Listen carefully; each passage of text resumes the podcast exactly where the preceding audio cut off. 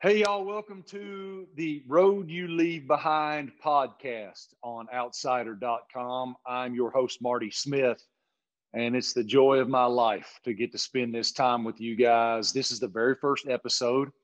This one extremely special for that reason, but for several other reasons. Uh, our guest is Mark Miller, the lead singer of Sawyer Brown, someone that I have admired nearly my entire life for the amazing work that he and his bandmates have offered us for so long.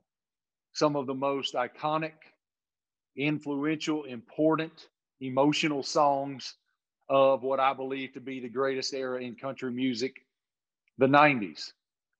They had The Walk, they had The Outskirts of Town, they had Some Girls Do, they had Thank God for You, they had uh, step by step, the boys and me, it goes on and on and on all these years. They've had so many amazing songs, and Mark's path is equally amazing. I bet you didn't know that he played college basketball. I bet you didn't know Sawyer Brown won Star Search. I bet you didn't know the reasons behind some of those amazing songs. I didn't, and I couldn't wait to learn about it. Here's Mark Miller on the road you leave behind.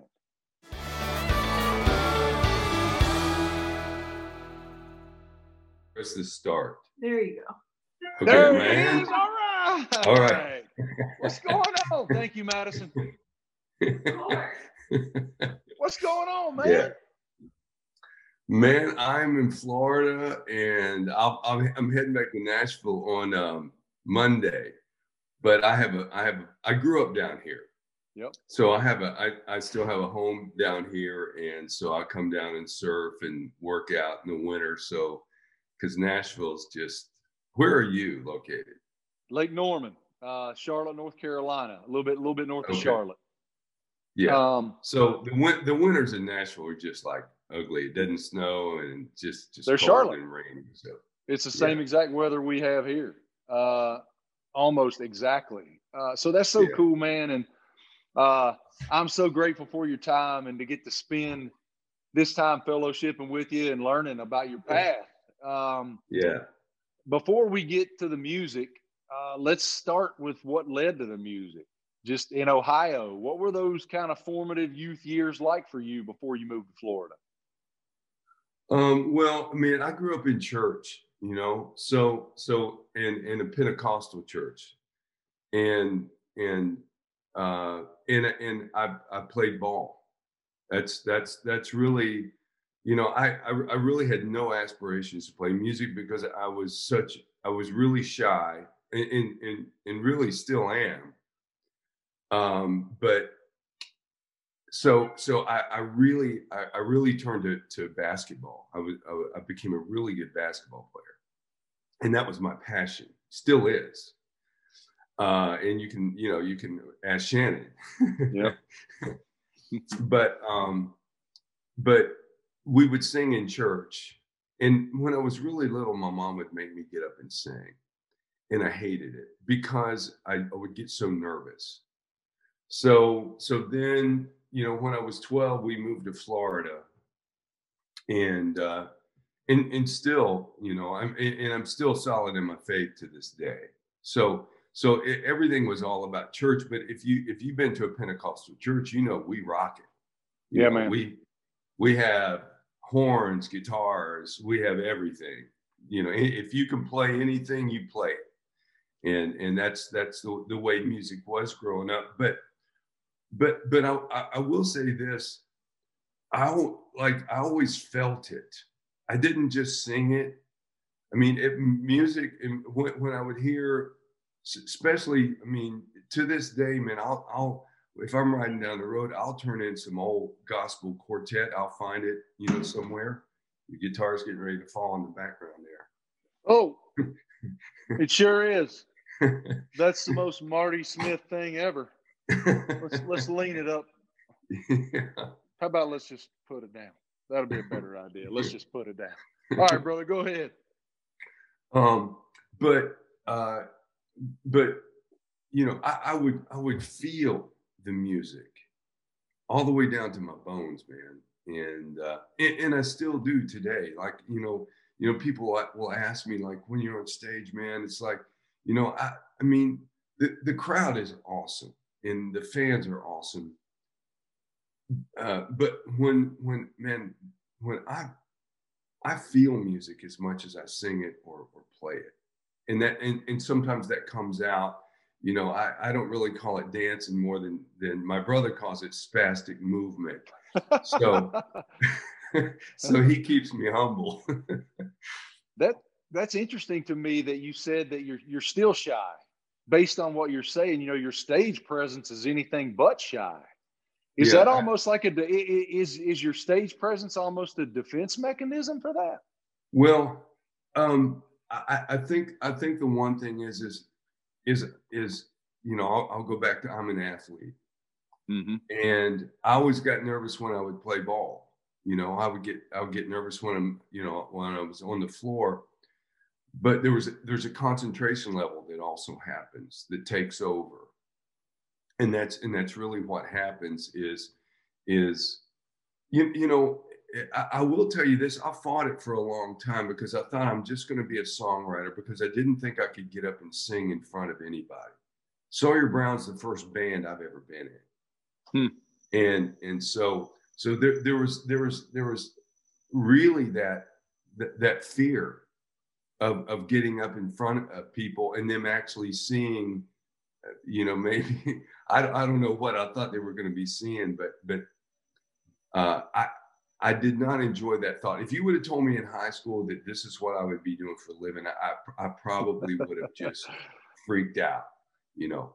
But but get, getting back to your question is is when when I figured out that this is God's path for me, I said, well, I'm going to be the best. I'm going to be the best there is at it.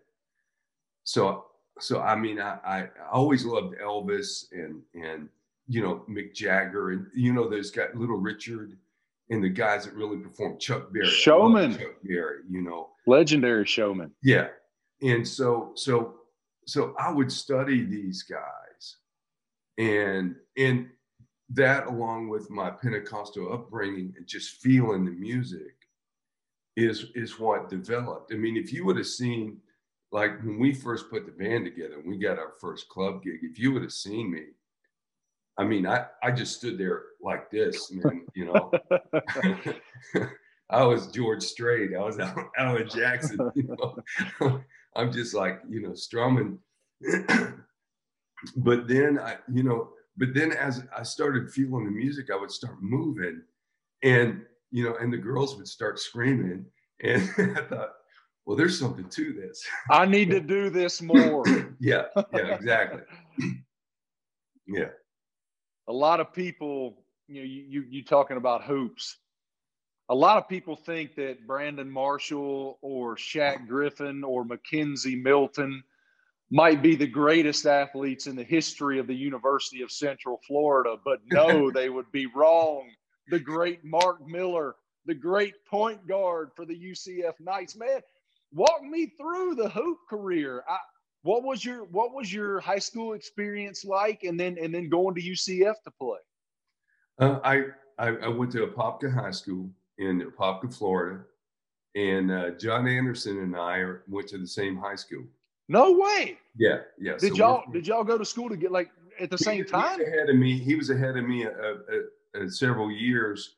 Um, John actually met me the first day I, I was in Nashville and, and, introduced me to a bunch of people and helped me out wow. when I first came to town. And Hobie, our our keyboard player, is from Apopka. So Hobie and I have known each other since the eighth grade.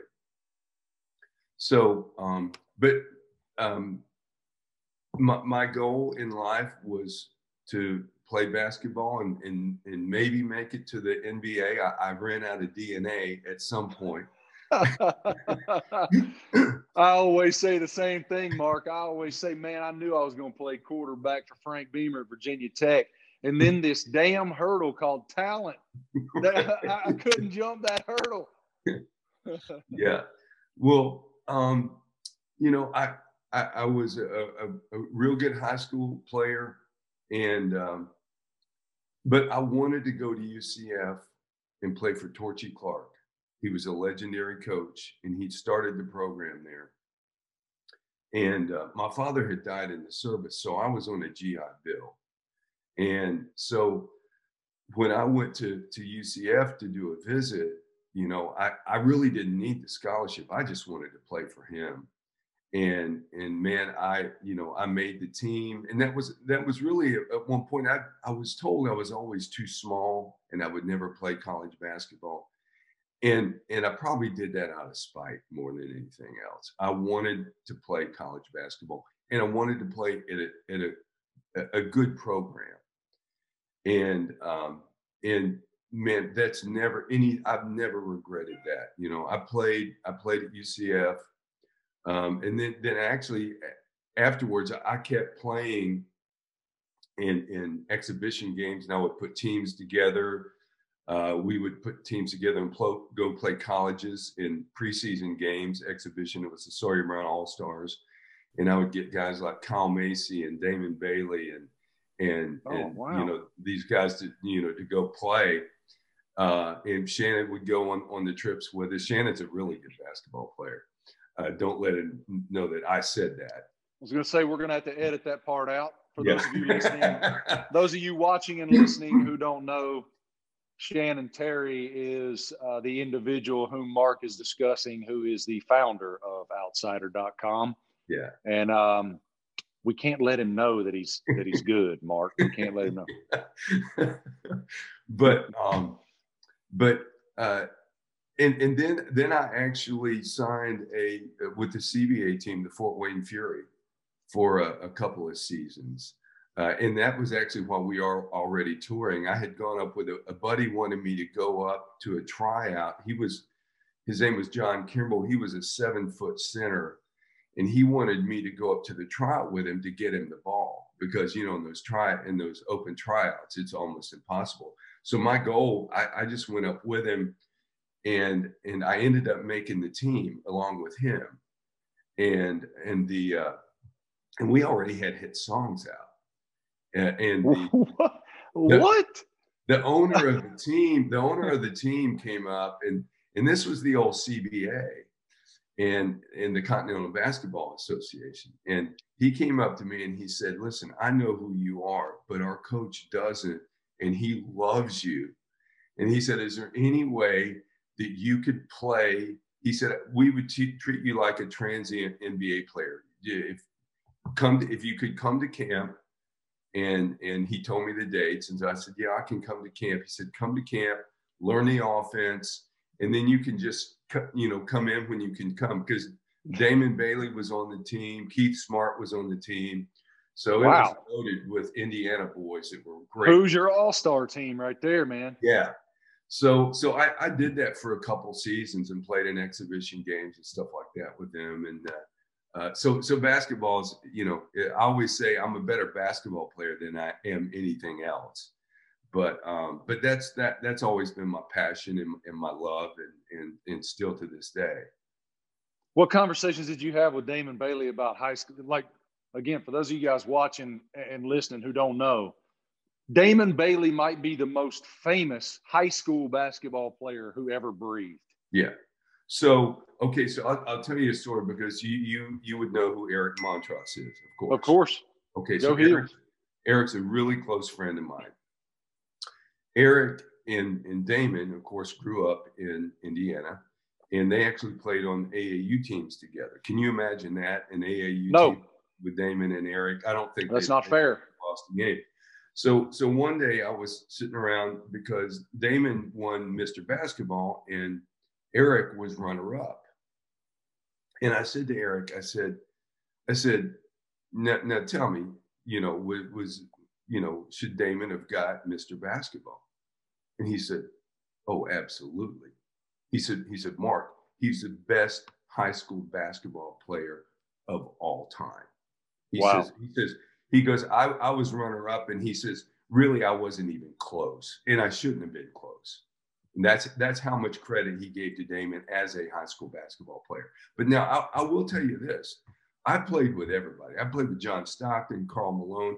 I've, I've played games with every you know, with with every kind of pro there is, the best basketball player to the bone that I've ever played with is Damon Bailey. What? Well, so okay, so that's a that's a hell of a hell yeah. of a statement. So yeah.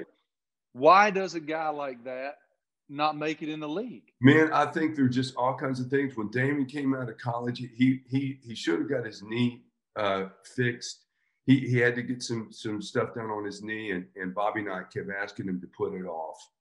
So he did. So when he when he graduated, he had to go in and have his knee scoped, and he gained like 15, 20 pounds.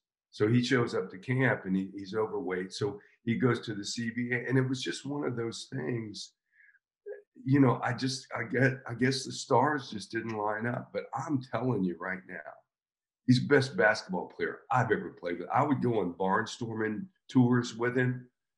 And in Indiana, my man is Elvis. oh yeah, oh yeah, for my sure. Man is Elvis Presley. So you're balling in the CBA, and you got hit songs on the radio. How did you balance? I, I know I, you could show up when play, you wanted, but I wasn't able to play up there much. I played in a few, a few games. Okay, know? okay. But they loved it when I showed up because I brought my tour buses. So, so they had a place to chill. yeah. No, we, we traveled on the tour buses. oh my gosh, that's fabulous. So y'all's the, the, the Sawyer Brown story is so interesting to me. Start as as a band, right? for for Don King and and whatnot. What what were those years like in the early '80s? Well, see, I originally Don King was an artist on CBS Records, not the fight promoter. right, right, right. Not not the hair. Right, right. Uh, he he was on CBS Records, and and I was the the roadie for the band. I set up all the band equipment and and I wrote for his publishing company.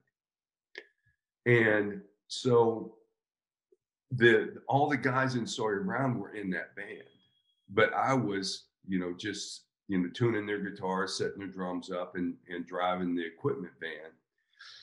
And then he lost his deal. And when he lost his deal, the guys came to me and said, "Hey, you know, why don't you, you know, we, we need to make some money. Why don't you be our, our lead singer?" And I said, guys, man, I, I just, I said, I, I still haven't settled in my head that that's if if I can do it. So they were they were playing at a club down on Murfreesboro Road. And they had a Monday night gig. So they asked me to come down and watch it. So so I I I, I went down. So they after the couple sets they asked me to get up and and sing a song with them. So I'm sitting there looking around. So the crowd's not paying one attention to them. Right?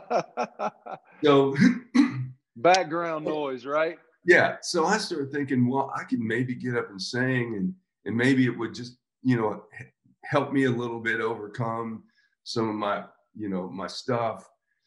And um so I said, okay, I'll get up. And so we'll do uh, I said, they said, what do you want to do? I said, Lyin' Eyes by the Eagles. So, so we, we get up, we start, you know, they do the intro. Well, the minute I start singing, the whole place stops. I'm not kidding. Stops and turns around to the stage. Now, now, not only am I freaking out, think about this. I have picked the longest song in the history of popular music. Lyin' Eyes is six minutes and 29 seconds long. so, so I'm going, oh my God, it was like an eternity. You're looking for that off. time and a half button, aren't you? Yeah. That yeah. Time, let me hit the time and a half button. yeah. Yeah.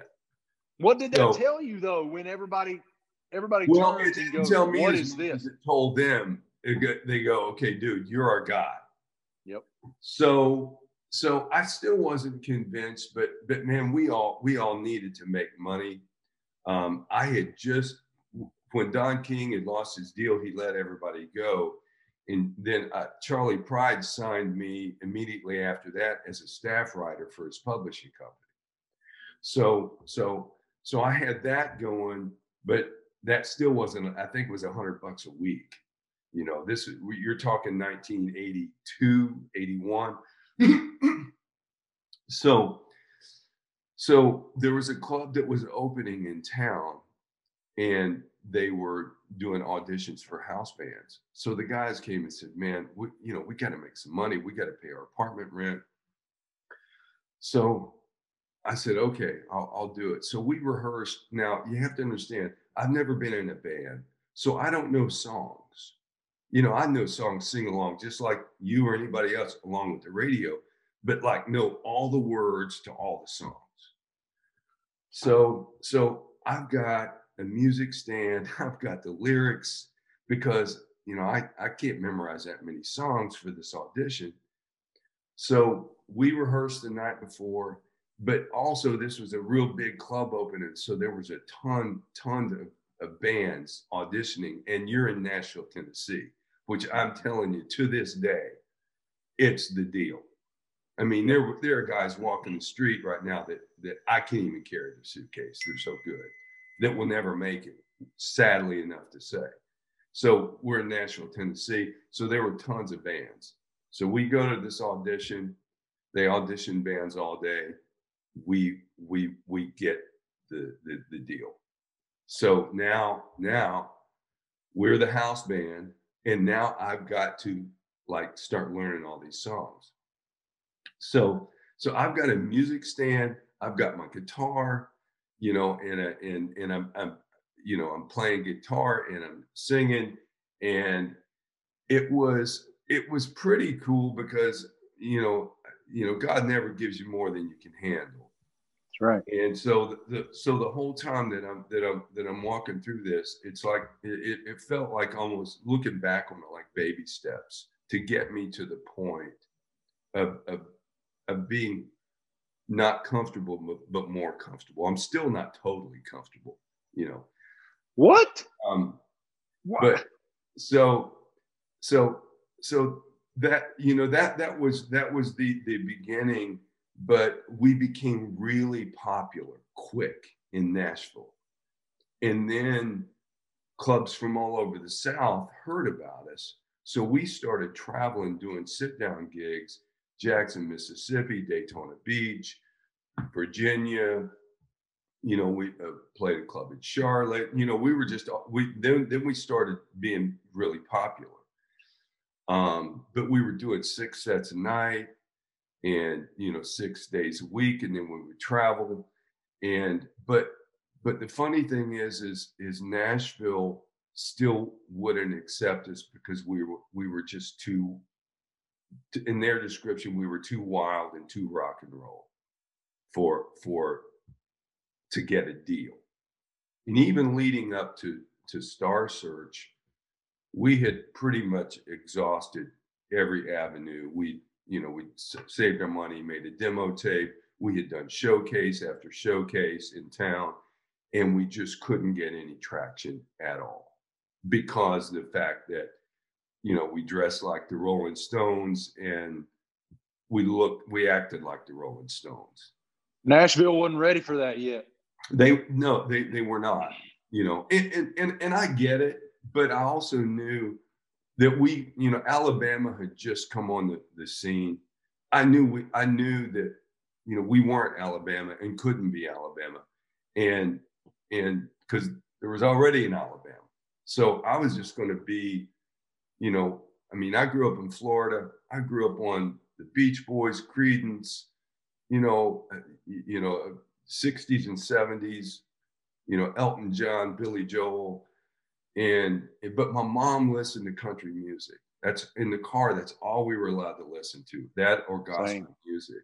So that was so so so that was the the hybrid. That that was the influence that came from both directions. Was was the, this country music, but you know, all I ever listened to on the radio was was rock and roll, Bob Seger, you know, that that, you know, so that was I loved that. So when I would write, there would be this you know, this hobby. Step That Step was our first number one record. And man, I couldn't even let the publishing company, they wouldn't even let me demo it because they thought it was so bad. They just, you know, so so that that's where that's where Nashville was at the time, and that's that's how we were looked at at the time, you know. So that's 1985, I think. No, that no, that was 19. That was 1983. Because oh, 1983. Okay. Yeah, because um, Star Search uh, came along in the fall of '83, but it didn't air until it was a delay. It didn't air until like either the end of the year or the beginning of '84. How did that? So, so those of you who may not know what Star Search is, unless you're 35 or older, you may have no idea. It was a talent show hosted by Ed McMahon, and it was wildly popular when I was a kid. Well, well we, and, we, tease everybody and say we were the original American Idols. You know, right? Exactly. It was like American Idol back in the day. Yeah. How did that? How did that opportunity come to be? And and what was that experience like for you guys? So, so we didn't. There was a there was a club in California that was a really popular club that was interested in us. But they wouldn't they wouldn't hire us unless they could see us in a videotape. They'd heard about us so they they wanted us to make a videotape. So we were we were being um, booked by buddy lee attractions but we were actually being booked by two interns at buddy lee attractions. Wow. So um because we were just a club band. High on the pecking order there huh? Yeah. So that so so Rick Shipp, who was one of the, the interns, who, who later on went on to, to be a, a, a really big agent for William Morris, Rick called and said, "Hey, there's there's an outfit coming to town, and they'll videotape you guys, and they'll let you have the videotape to send out to California." I said, "Great." He said, "Be at this studio, you know, tomorrow. You know, on it was. A, I remember it being on a Friday." So we went over to the the studio, and outside it had Star Search auditions. So we go in. So the guy's telling me about the show. Now the show had had not aired yet, so it was the first season. So it was like we we we we didn't know anything about the show. So as he's telling me, all I'm wanting in my mind is, are we going to be able to get this videotape to send out to California? So he said, You guys are going to do two songs. He says, We're going to videotape it. And I immediately stopped him and said, And we're going to be able to get that videotape. He said, Yeah, but he said, Now we got to send it to New York over the weekend. And he said, he said, they want to see everything that we're, we're taping down here. And he said, This is Star Search is a TV show.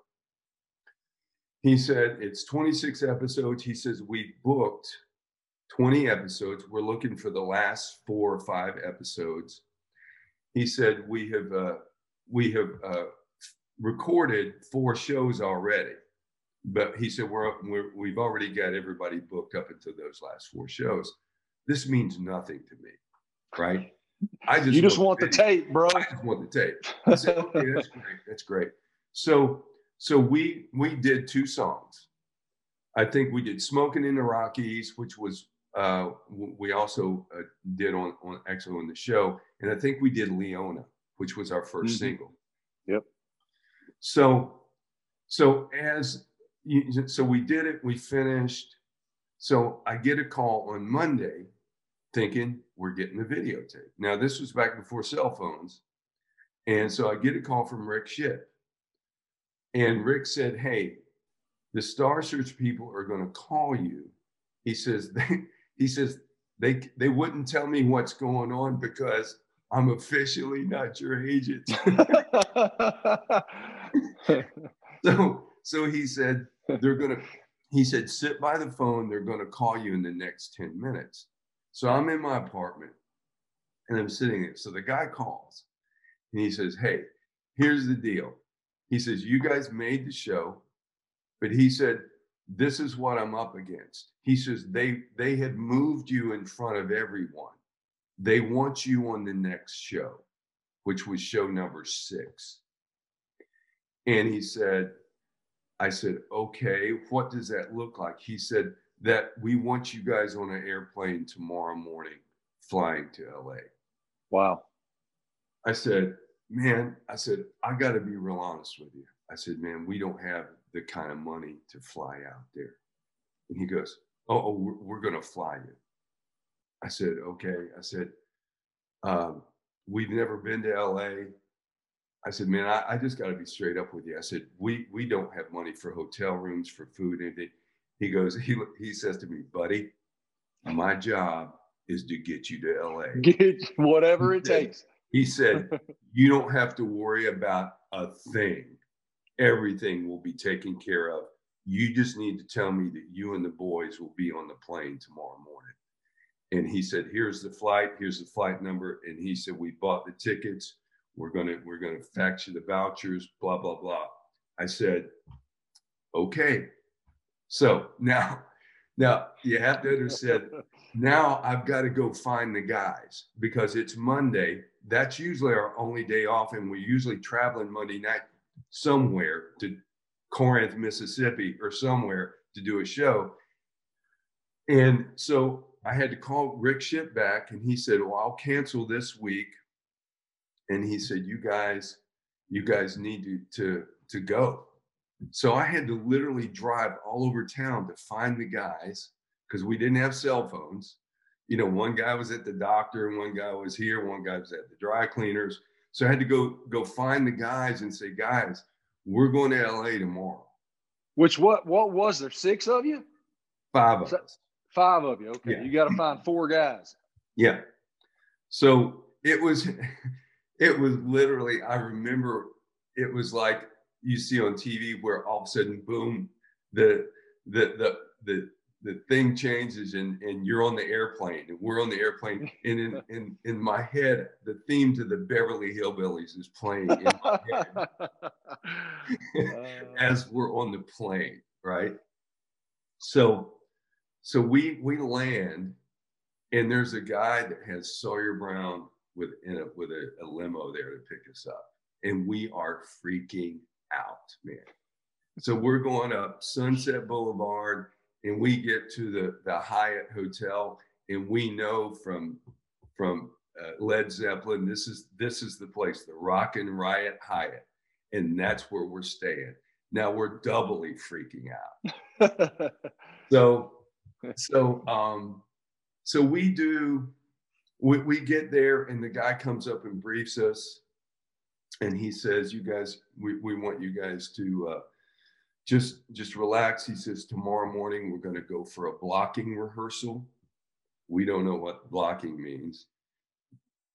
So and he said and then uh, we'll do a blocking rehearsal and then uh, this uh, that was on a so that was a tuesday. The blocking rehearsals on wednesday he says and we're taping on thursday so we we get there the next morning and he's and, and, we're watching all the other acts and the director is coming over making notes talking to him and everybody did their whatever they were doing they did at one time. So we it comes our time. So we do our song. And he said hey guys would you uh would you take a, a couple minutes and i want you to come back and do it again? So we're the only one that he asked to do that. So I'm like thinking they don't like us. So I go over to him on the break and I said, Hey, listen, man, I said, we've come a long way. I said, I've got a hundred songs. If you don't like that song, we'll play a song. I said, at this point, man, we came all this way. Just let us be on the show. And he looked at me and he said, No. He says, I want you to do exactly that same song and do exactly what you just did. He said, I just need some people to see this. So, mm. so he they bring three people in in suits. It was it was a lady and two men, and they were all dressed up, and they just stood there, and we did our song. Now, this is how stupid you feel. You're in a, a, a dance thing with all the mirrors, and and you're sitting there mimicking what you're going to do. and you're just doing it to a cassette tape. So you feel even double stupid, right? So so they just looked at us, they looked at each other, kind of nodded and they turned and walked off. So the next the next day is the is the taping of the show. So man, I'm I'm so nervous because I mean I'm still I still haven't really, you know, it hasn't clicked in my head, you know, that that I'm doing this. And I'm I'm literally in the bathroom throwing up. And I'm like going, I just, Lord, I don't know if I can do this. And man, so we we go out and we hit we hit the stage and we we play. We win. And we don't we're like sitting there going, you know, everybody's like going crazy and stuff. So we go back to the dressing room and we win and we're sitting in there and everybody's just we kind of really don't know what to do because we really don't know any anything about the show. so the, the, our runner who who was the guy that I talked to on the phone the first time, he comes in and he's he's excited. He's he's like, man, he says he says, okay, he says we we're taping another uh, taping on Saturday, and he said we need another song. So we're just kind of looking around and at each other, and he and he and he goes, "What's wrong?" I said, um, "Man," I said, "We don't have another song. We don't, I, no, I said, we don't have any clothes." Oh yeah. And I said, "We thought we were just coming out to do this show," and I said, "And they want you to pre-record the song." Now I sang live. I sang live, but but we we recorded the music. And I said, We only brought one song. He said, Okay, okay. And he, then he gets real nervous. He goes, Okay. So he goes out and he comes back and he's got five vouchers. He says, We got you guys booked on a red eye to go home. He said, We're going to send you home. And because I told him I could get in the studio the next day.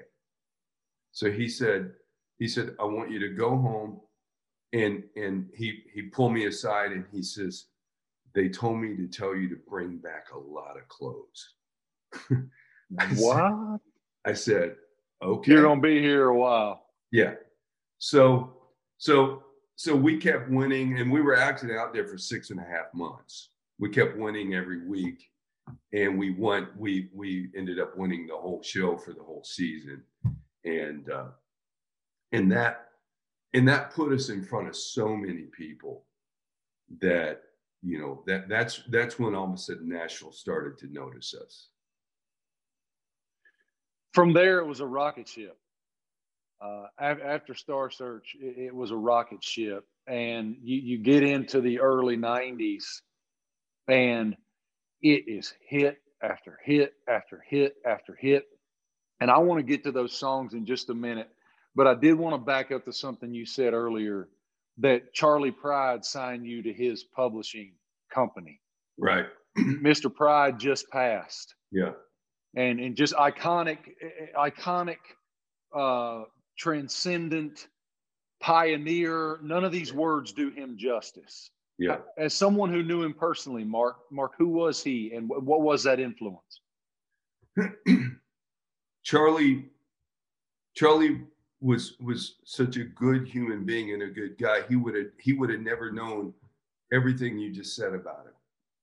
He just Charley just thought he sang songs, and um, you, you know his his his wife Rozene, she was you know she was real influential in, in handling a lot of the business, and she knew, but Charley himself just carried himself just like a just like a an, an everyday good guy, and and he was. He just happened to be, in his mind, he just happened to be able to sing these these songs. He loved country music, but he was just a good guy. You know, I mean, I, it was it was an honor. I I always loved telling people that Charley Pride signed me as a songwriter. He and Rozene saw something in in in me and you know to to to this day i mean i mean you know my, my, mom passed away you know summer before last but but he would always go up and make a big deal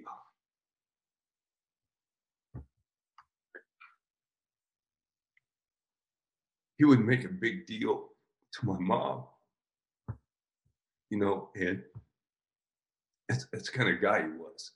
You know, he he just he he just was. He was a good human being, and uh, and and and it's it was just an honor to get to to to write for him and and and you know be in his family.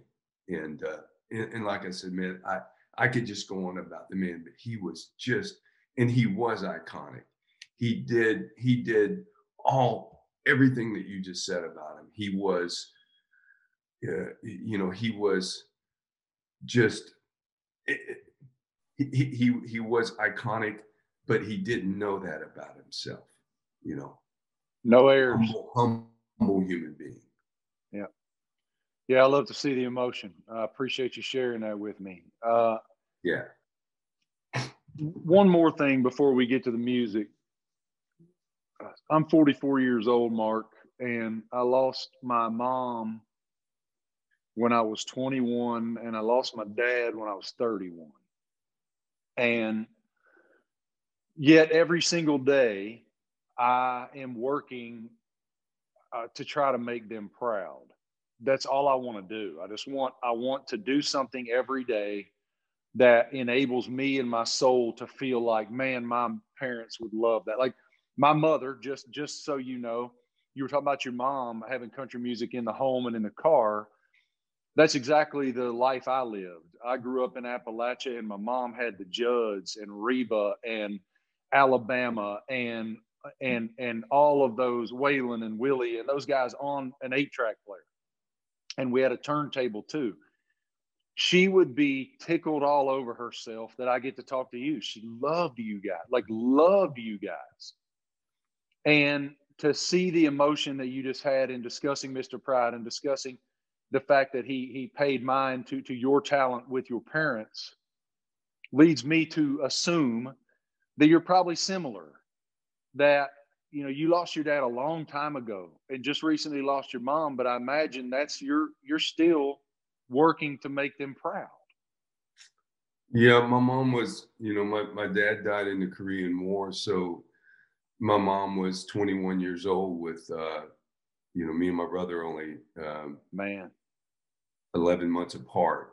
So she was she had two infants and my mom rocked it man. She did. She she she you know raised us and and man, she the, the the really cool thing my mom ran our fan club for you know for for, for many years. fantastic. So so she got to be a part of it and and you know when she passed away we had a we had a funeral and then the fan club had a funeral for for her. And it and, and it was it was you know and it, it was just real that that's just how big of a part of of this and how proud she was. And i have one brother who who manages sawyer brown. He's he's my manager.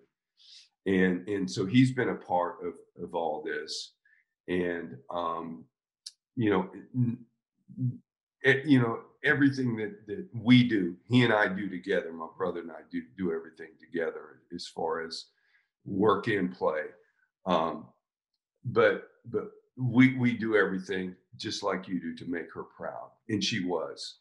And and and like i say for her to get to be a part of that was was really cool as well. It's the ultimate endorsement man you know it's the it's the uh, one of the things that really stands out to me, and, and I've said this before and I wrote it in my book, is my mother was the most I love you mom ever. I mean, I knew she told me, she hugged me, she kissed me, she loved me, she nurtured me in church Wednesday night, in church Sunday morning. She was the choir director, played piano, played organ, played acoustic, the whole thing. My dad was a tough nugget now. He was not an I love you guy, but I knew it. He never he never he he he wasn't like an i'm proud of you dad but he told it he didn't tell me but he told everybody else. Yeah. And they told me. And so anyway that's a little bit of a tangent but uh, uh, your that amazing emotion uh, made me think of it. Uh, again i want to dive into these songs because they mean so much to me but i have one more question before we get to the actual songs I am of the mind that so the 90s country was my the soundtrack of my youth. Right. Okay. It's my favorite era. I listen to it every day, on and on. Uh, what do you believe the impact of that era was on the format overall in its history? Well, I believe I, I believe is the question wh- what the impact was or why? Oh, I, I, I will take both. Okay. Um, those are two. Those Well- are two very dynamic questions. Yeah. So, so the the what the impact was wa- was this. It was a wave. I always I always say it was a wave, and and you know there's a there's Garth Brooks and Shania, you know really really kind of.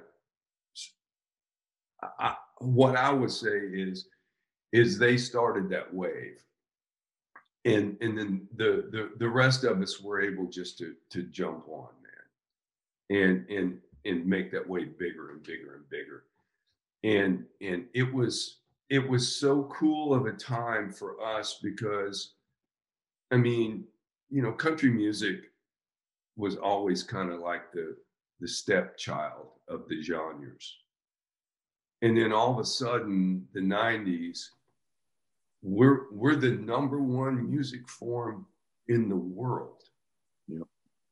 and and we're all selling out arenas. And and it was just a, it, it just felt like a huge wave that picked everybody up and just we went and we all went together. Um, everybody everybody was affected by it. We sold a lot of records. We we filled arenas. All of us did. Um, but also what we did and, and and the reason that i can still do 100 cities a year to this day other than last year of course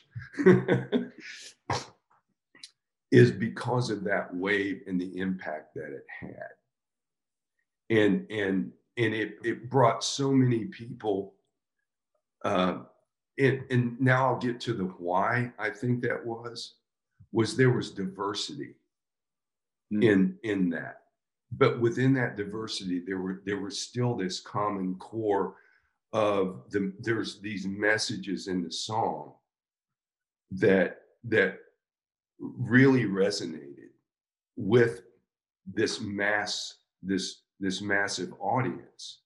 So you have you have sawyer brown the country rock guys. You've got randy travis you know the traditional guy. You've got alabama somewhere in between. You've got garth brooks who is this you know cowboy uh rock star. You've got shania twain this beautiful you know you know uh, her, her and, and mutt lange were making this music and they would do three different mixes. They'd do a country mix a pop mix and a european mix and an asian mix.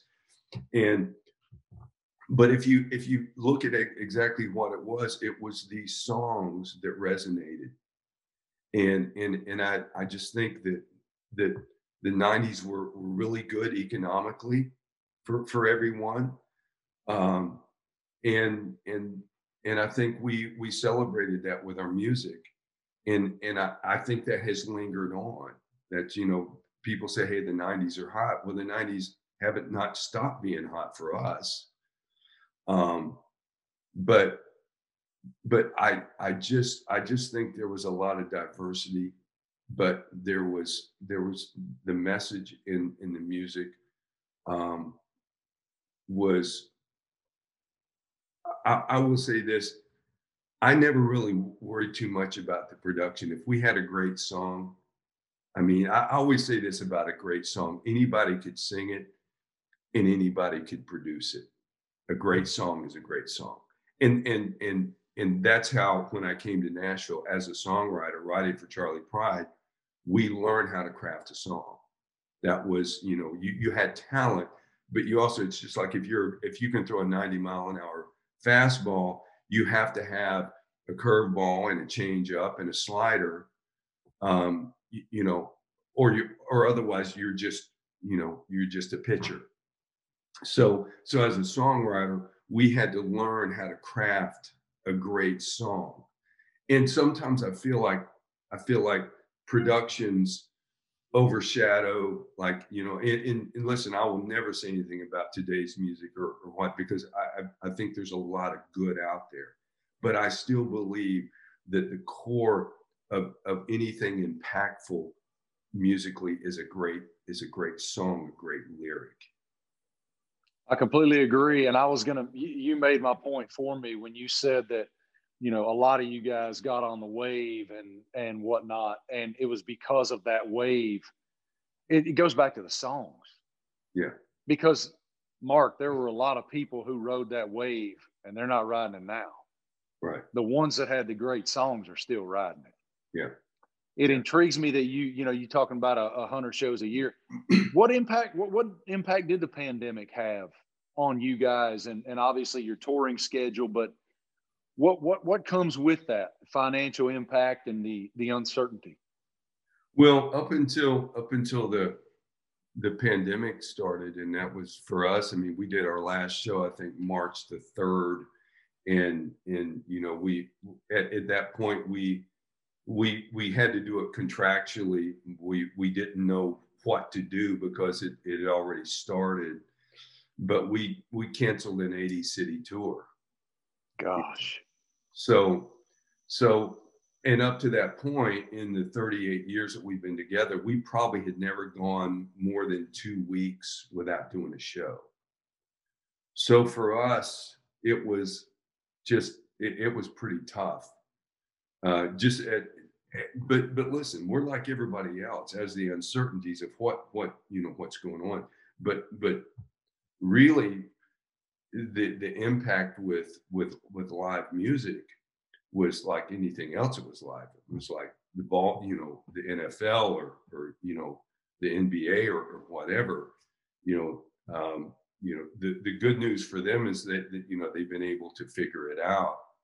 Um, you know, with live music, you know, we we've all done you know things with Zoom and and on YouTube and stuff like that, but you know, it's we just looked at it as you know just something to suffice until we can get back out there. Because we're you know, we, we've we've we've already got about 70 cities on the books right now if they'll turn us loose.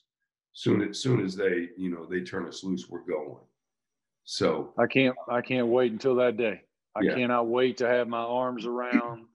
There's nothing it was a it, it was a huge void for my wife and me this summer. We go to show we go to country music shows. Yeah. that's that's like what we do. You know i get paid for sports. Yeah.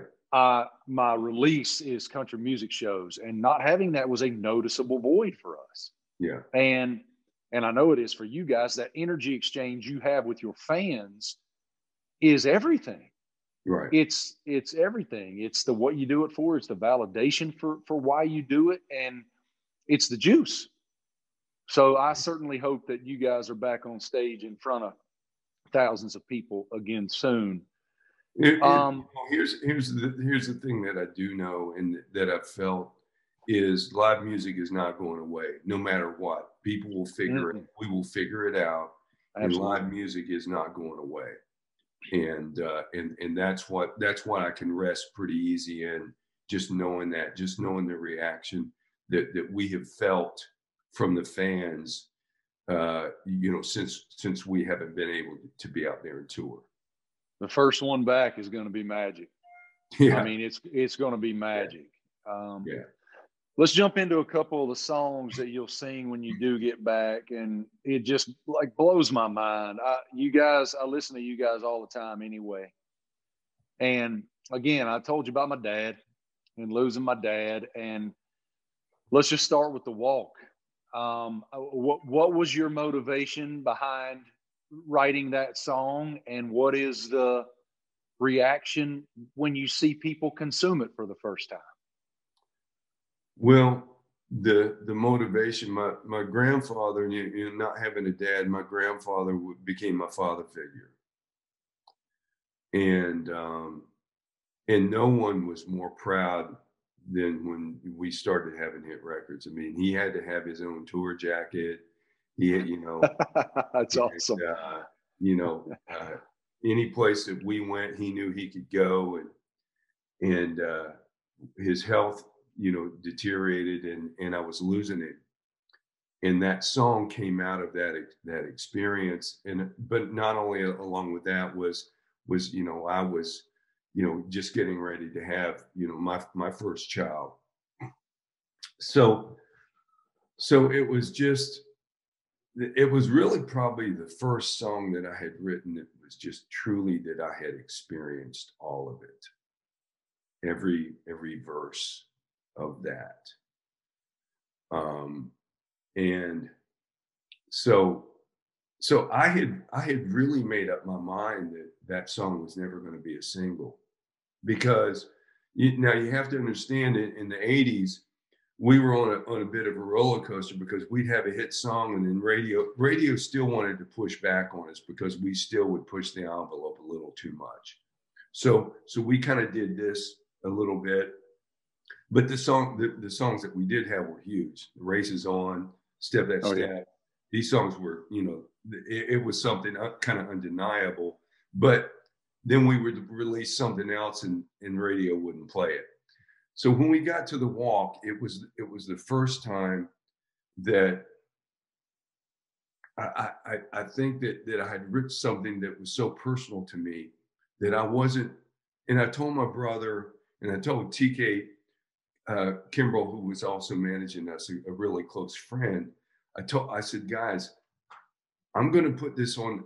I'm, uh, when I played it for him, I said, I'm not even going to put it on an album. I just wanted you guys to hear it. And they just looked at each other and said, Man, you got to put that on an album. And I said, I said, You got to let people hear it. I said, I will put it on the album, but it will never be a single. so, and the reason was I was so probably so upset with radio at the time that I wasn't going to give them a chance to tell me my song wasn't good. Because mm. that would have I would have gone all redneck up on somebody. Yeah, I love that. I, I love that perspective. So, so we we record the song and we put it on the album, and so they, it was on. This is this is funny. The song was on the Buick album. Yep. So we're we're recording the next album, and that and we didn't release it. So my brother and TK come in and say, man, we're getting such a huge response on the walk. You got to think about it. I said, well, the album's done. We're doing a new album. They said, let's put it, let's put this one on, on that also on the next album. And I said, well, can we do that? And they said, well, you can do anything you want. So we did that but they talked me into letting it be a single. And I said, okay. And the response, we, we went up to LA, we did the video. Um, we spent a lot of our own money because I was just bound and determined that I was not going to let this song, if we were going to do it, then it was going to have to be Desert Storm. We were going to have to come in and we were going to have to just blitz. And so we spent, man, I think we spent probably, in all honesty, four or five hundred thousand dollars. We, wow. we made, we made we spent that much money of our own money, just making sure, and it and it was it was a big payoff. It was no one had ever seen us in that, you know, because we, because we were the, the the fun rock guys, and so no one had ever seen that side of us. So it was uh, it was it was had a huge impact and and and became one of our biggest songs and still is. Now, now now the second part of your question, from stage, man, there there are times uh, that I'm telling, I'm getting choked up about it because I can I can see this in my mind. The the the dads that will stand up with their sons yeah, man, at the show. Now I'm up there and, and we're trying to play this song, you know, and and they'll just stand up and they got their arm around their dad and they brought him to the show and they said this is the reason this you're the only band that me and my dad likes together. And you're this is and this is because of this and you go man uh i get it because i have i have a son now you know and my son's 25 now uh and and i went i watched all those phases of the song, you know, go through. So sometimes when I sing it and I think about him and my daughter, I'm like, you know, so so it it it has and continues to be a, a very impactful and emotional song for me. But you know, I, one of the coolest things I saw was four generations. I saw a great granddad, a granddad, a dad, and he was holding his, his infant son. Wow. And and and when you see that, you just you just thank God that I got to be a part of that song. I don't even look like think of it as I wrote it as much as I got I got to have a front row seat to to to this to this song. Beautiful man. You know, one reason I love it so much is because and I listen to it at minimum every other day. And I consider this to be somewhat odd, but I know I'm not alone, so it's not that odd.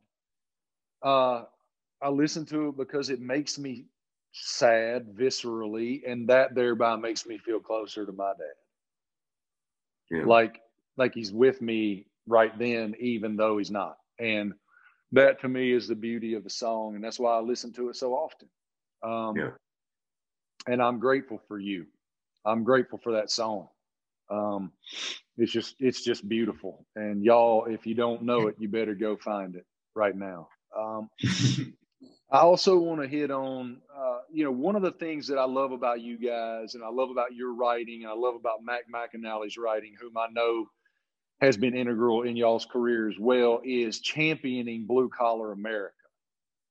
Right. So much of, of of what you guys do does that. Whether it's something like the boys and me, which is that up but it's still the boys and me. It's still that, hey man, we're working 40 hours a week and we want to go get a sixer on Friday. And but the outskirts of town, uh, that's where I grew up. I yeah. know that character very well. That's my buddies that I grew up with who still live in Pearisburg and Newport in Appalachia, where I grew up. Um, that's them. And there's this line, and the, the, the first line of that song, I just love it so much. The Elizabeth Taylor line, because right. because there's there's this old drive-in screen where Elizabeth Taylor was queen, and like everybody else, she quit coming around. Yeah, that is there's so much more depth there than than the surface than the words are telling. It's like we're so far out here and we're so forgotten the movies don't even come around no more. Yeah. I love that, bro. And I sing it. I sing if I could carry a half a tune in a bucket. I sing it so loud and so off key, off yeah. key. It's ridiculous. But but like walk me through that and what it's like to what what that song, the impact of that song.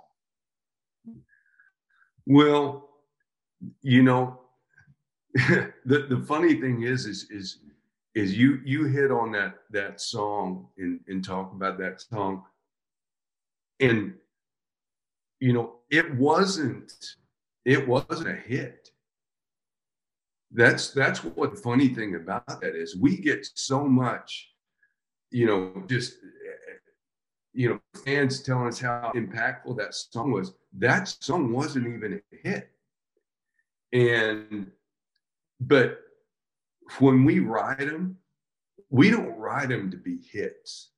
We just write them. Yep. You know, and and and Hobie and I wrote that song because we we're both from a little town of Apopka, Florida. I always used to say we I grew up so far out in the country we asked, had to go towards town to hunt. You know, that's great. And, and and that's and that's outskirts of town. You know, but but everything in, in outskirts of town, just like you just described, my my buddies Hathaway and Tom Morelli, you know, and and Aaron Sutton and Bobo, all the all my guys. That's that that was it, you know, and and so there there are songs that you write, and there, there then there's that, that happen in in you know 30 minutes. Then there are songs that you write that you just you just you couldn't have you couldn't have written them unless you lived it. And then then I, I, remember that one we probably labored over as far as writing it making sure that every single line and this is this is what i'll tell you going back to Charley Pride and learning to craft a song blake mevis ran the company. Blake produced and he discovered george strait and keith whitley so Blake, not a bad resume. Yeah, so he knew his stuff, but Blake would not let us take a line off in a song just because it rhymed. Everything had to mean something, and everything, and and and also in writing with Mac McAnally and, and Mac being involved. Mac, one time we were we were getting ready to work on even talking about the next album, whatever that was. And Mac said, Man, you just figure out what you want to say and we'll make a record about it. You know? And that's what that's what we did. That's that's, that's so cool. made, that's how we made records. We went to Muscle Shoals and and you know that that's where I, I, I really could get away and and you know Mac lived in Muscle Shoals and and we would just go down there and and it's it's so raw and and and you can write a song like outskirts of town you know and you're not sitting down on music row. Nothing wrong with mu- music row but there's also nothing wrong with getting away from music row. And and that's what we would do at times but but outskirts of town you know it, it was that was true. It was a labor of love but but we we just like you said every every line in that song we lived it and it and it meant something to us. I mean it's just it's it's so brilliantly done. I would i say all the time mark uh, all the time that i feel like there are a select few professions and gifts that save lives. Physicians save lives emts save lives researchers save lives songwriters save lives. I know it because i lived it. And and I would give anything to have that skill to be able to tell that kind of song in whatever it was, three and a half minutes, four minutes, whatever it is, because it is it is everything that I lived growing up. The prettiest girl. Like, I mean, you know, like I love that. It's so true. The prettiest girl that I've ever seen lives up the road just a piece. I could just, I just, I can't. I know I'm total fanboy.com right now, bro, but I like, I just love it. I just I, I love it, and I can't believe I think I've kept you way too long already here. So let me just get into. I'm, I'm fine, man. I'm I'm in Florida. I'm going to go surfing uh, after a while, or or go you know work out. So me too. That's exactly what I'm going to do. Um, two more. I want to hit on two more songs, and and and for unique reasons. One, uh, so I think, you know, we always hear all the time that He Stopped Loving Her Today is the saddest country song of all time. I disagree. All these years is the saddest country song I've ever heard in my life. it's just gutting. It's gutting. What what happened? I know Mac wrote that song. What what that well, thing just okay. So so the interesting thing about that song. So so I was uh, TK and I and uh, TK Kimbrell, he he manages Toby Keith as well, and and and and TK uh, started out managing us, and he managed Mac as well. And so TK and I were driving down to Muscle Shoals, and I said, um, I said, "What's Mac been up to?" And he just looks at me, and and he's got a cassette there, and he said, "Let me play you what Mac's been up to." And he played me all these years. Did you just bawl, dude? Like you must have just been shocked. I, I just I, I said, even... "What in the world?" I said, "Okay." He said, "That's going to be on his album." I said, "Oh man." I said, "I'll cut it." He said, "Nah." He said he's going to put it on his album. I said, "Okay." So Mac put that on his album. Now Mac will tell you he doesn't make albums in in you know uh, he, Mac was signed by David Geffen, and Geffen just worshipped Mac and didn't didn't you know care if he had a hit or not. He just wanted to hear what would come out of him, you know. So so I knew it wasn't going to get any traction or be a single, you know, because that's that's not what Mac does. You know, Mac's you know an obscure you know uh, iconic writer and, and and artist. So so the, it it came out, and so we're getting ready to do the album, and and Mac and I are at, uh, working on the the new album coming up, and uh, so I said to to Mac, uh, no, no, I, I I tell you how it went. I had I had already had it in my mind I was going to cut the song. I just didn't know how I was going to get Mac to approve it. Convince Mac that you yeah. were going to cut the song. Yeah. yeah. So, so I'm watching, I'm watching the Boston Celtics, huge Celtics Larry Bird fan. So I, I'm watching that. So I know Mac's watching because he is too. So I call Mac at halftime. I talked about the game a little bit, and I said, "Hey, I'm I'm going to cut all these years." He said, "Ah, I don't, I don't think you should." And I said, "Well, think about it. I'll call you after the game. Think about it." I said, "I'm going to cut it." So I called him, called him back after the game. He said, "Man," he said, uh, "I know you, and I know, I know you're going to plan on this being a single, aren't you?" I said, "Yes, I am." He goes, he goes, Mark, they ain't going to play it. He said, it's too slow. He said, you're on a tear right now, man. He said, I don't want to be the one to take you down. I said, Mac, I'm cutting it.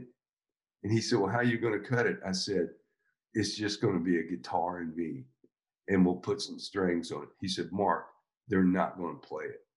They will not play it.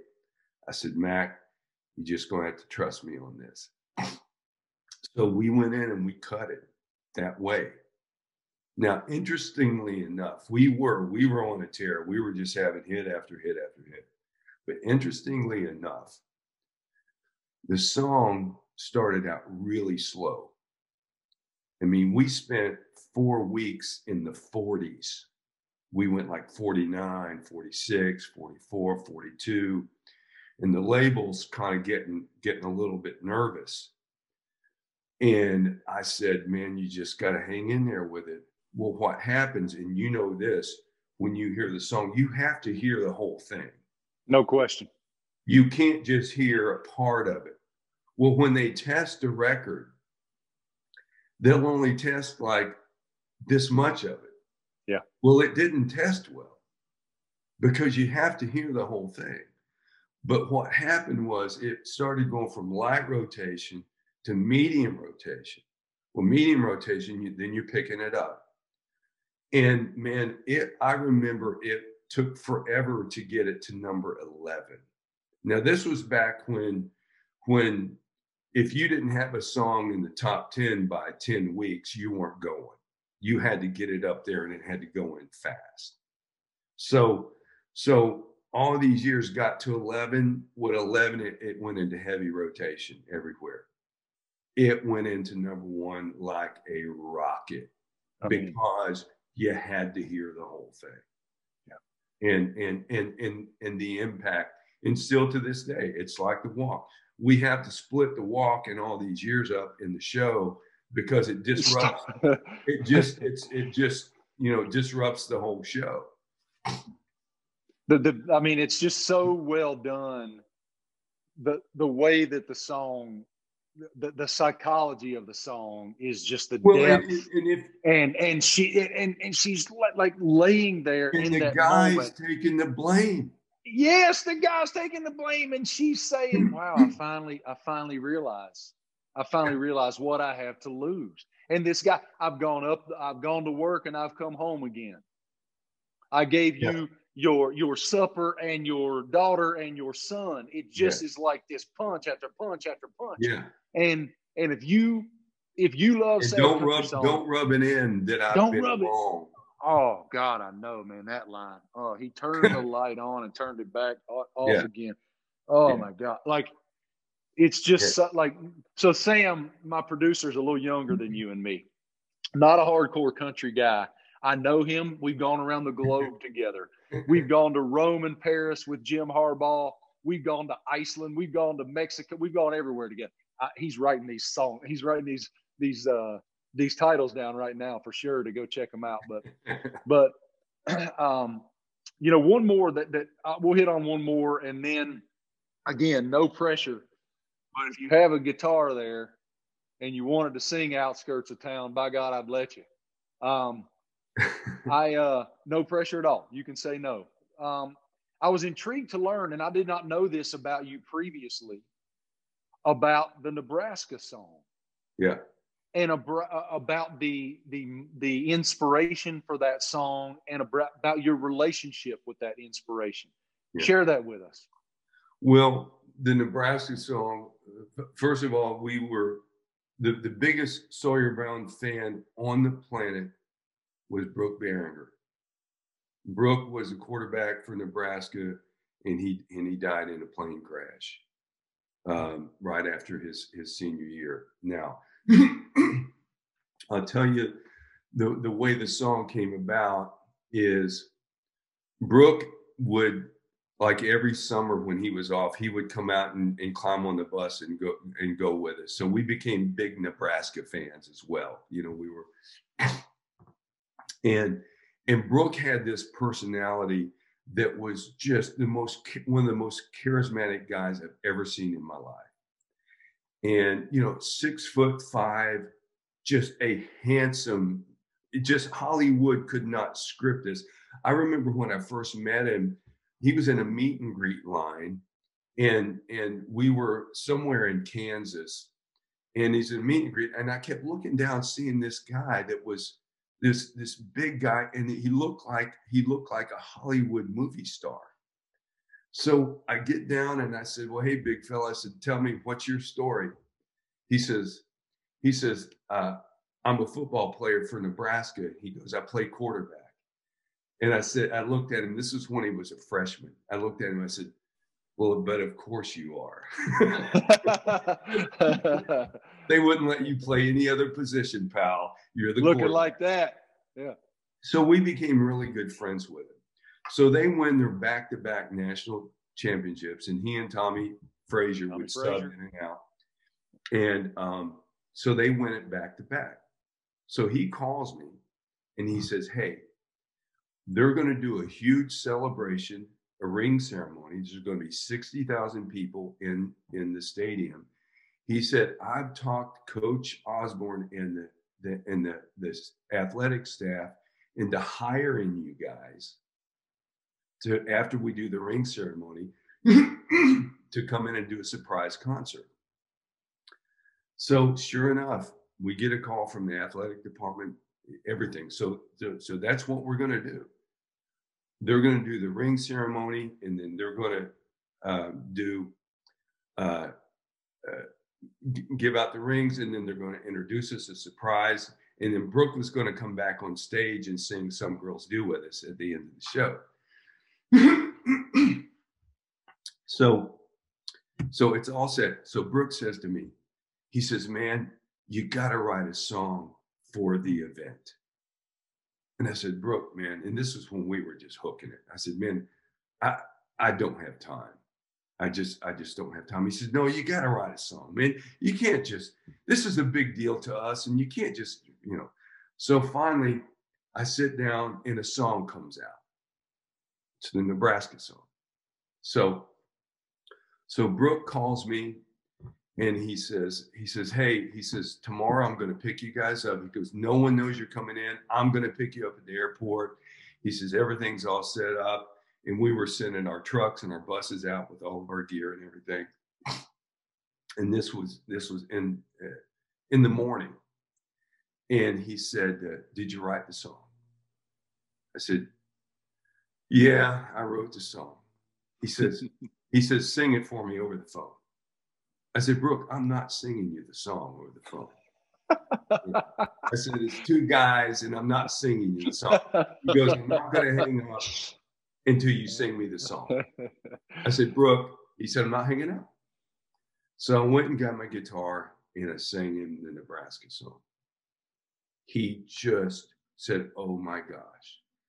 So he says to me, he says, Listen, I'm going to go practice flying because that's what he wanted to do. After football, he wanted to be a pilot. He goes, I'm going to go practice flying. And he said, I'll pick you guys up tomorrow. So I said, Great. So I'm at dinner and I get a call from TK. I'm out, out to eat with my wife, and he said, I need you to walk outside the restaurant. I got to tell you something, but you need to walk outside. So I'm thinking, well, that's odd. And he said, uh, he said after Brook hung up from you, he said he he went out and he crashed the plane. He said he Brook's dead. And I was just crushed and stunned. And I, I, I mean, you know, it, it, was like, you know, this kid's, you know, he's 21 years old. You, that just doesn't happen. So, so I get on a flight and I fly up. His funeral was was set up, so I, I go out and uh, I get to uh, Goodland, Kansas, was where he was from, and I get I get there and they take me in to see his mom and the funeral is going to be. And she said hey would you sing? And i said miss mm. Berringer, I, I can't do it. I can't i, I said I, I just can't. So i walked outside and it was like one of those moments that you go man every now and then you got to man up and i walked back in i said i'll, I'll sing and uh Hobie was there. And Hobie had gone out with me, and and uh, so we we picked a song that Duncan had wrote called "I'll Leave the Light On" to sing. Well, what what I experienced there, Tom Osborne came in, and and he brought the whole team, and there was a little five thousand seat arena. That's where they had the funeral, and there were so many people there in a town that probably holds 1,200 people that they had to open the doors and just have it overflow to where people could hear. There was probably eight to 10,000 people there. And it was, it was like a president. It was like JFK had, had passed. It was so impactful. Tom Osborne spoke he was so stoic and and and and and, and then I, then I heard um, you know the assistant coaches and there was just this such solid faith that that all these men had and um, so I, I experienced that so upon doing that I get a call from Tom Osborne and he said he said let's put in a scholarship in Brooks' name, a, a, a, permanent scholarship. He said, if you guys will come in, I think we can raise enough money. I'll have the university match and we'll have a scholarship in Brooks' name forever and ever. Amen. I said, I'm in, absolutely. So, so I had never sang the Nebraska song for anybody but Brooke live. We decided to put it on the the six days on the road album and brooks number was 18 and and and after song 12 it goes from 12 to 18 And so, so the Nebraska song is on that, but I never sang it live and decided I was never going to. Decided the only person that heard me sing this live was the person that meant the most thing in the world too. And I said, I'm never going to sing it. So we get we get to the concert and it's it's in Lincoln and it's at the university and it's sold out. And his mom, I had other than the funeral, I had never met his mom, and his mom came in the dressing room and she said, uh, I know what you think about the Nebraska song. She said, but I think you ought to sing it. I said, Miss Berringer, I, really made a promise to myself. She said, um, I know that. She said, but I think it would mean something to everybody if you sang it. So, again, I didn't think I could do it, but I thought, okay, I've, I've got to man up and, and, and, and do this. So, so I, I sing the Nebraska song and only get about two lines in. And the crowd is singing it louder than I am. Wow. And they helped me finish it. And I looked down and Tom Osborne, who had never broke at Brooks' funeral, he was solid. He was sobbing. And he walked up on stage and he just hugged me. And he said, thanks. You know, so so that that's what that that's how that song came about. That's what that song means. It still means to me. Uh, when we go to Nebraska, we know we're playing that song. We know that, um, and um, and it means it's that impactful. It's as impactful as the walk is to to other people, and and you know we we still do that song.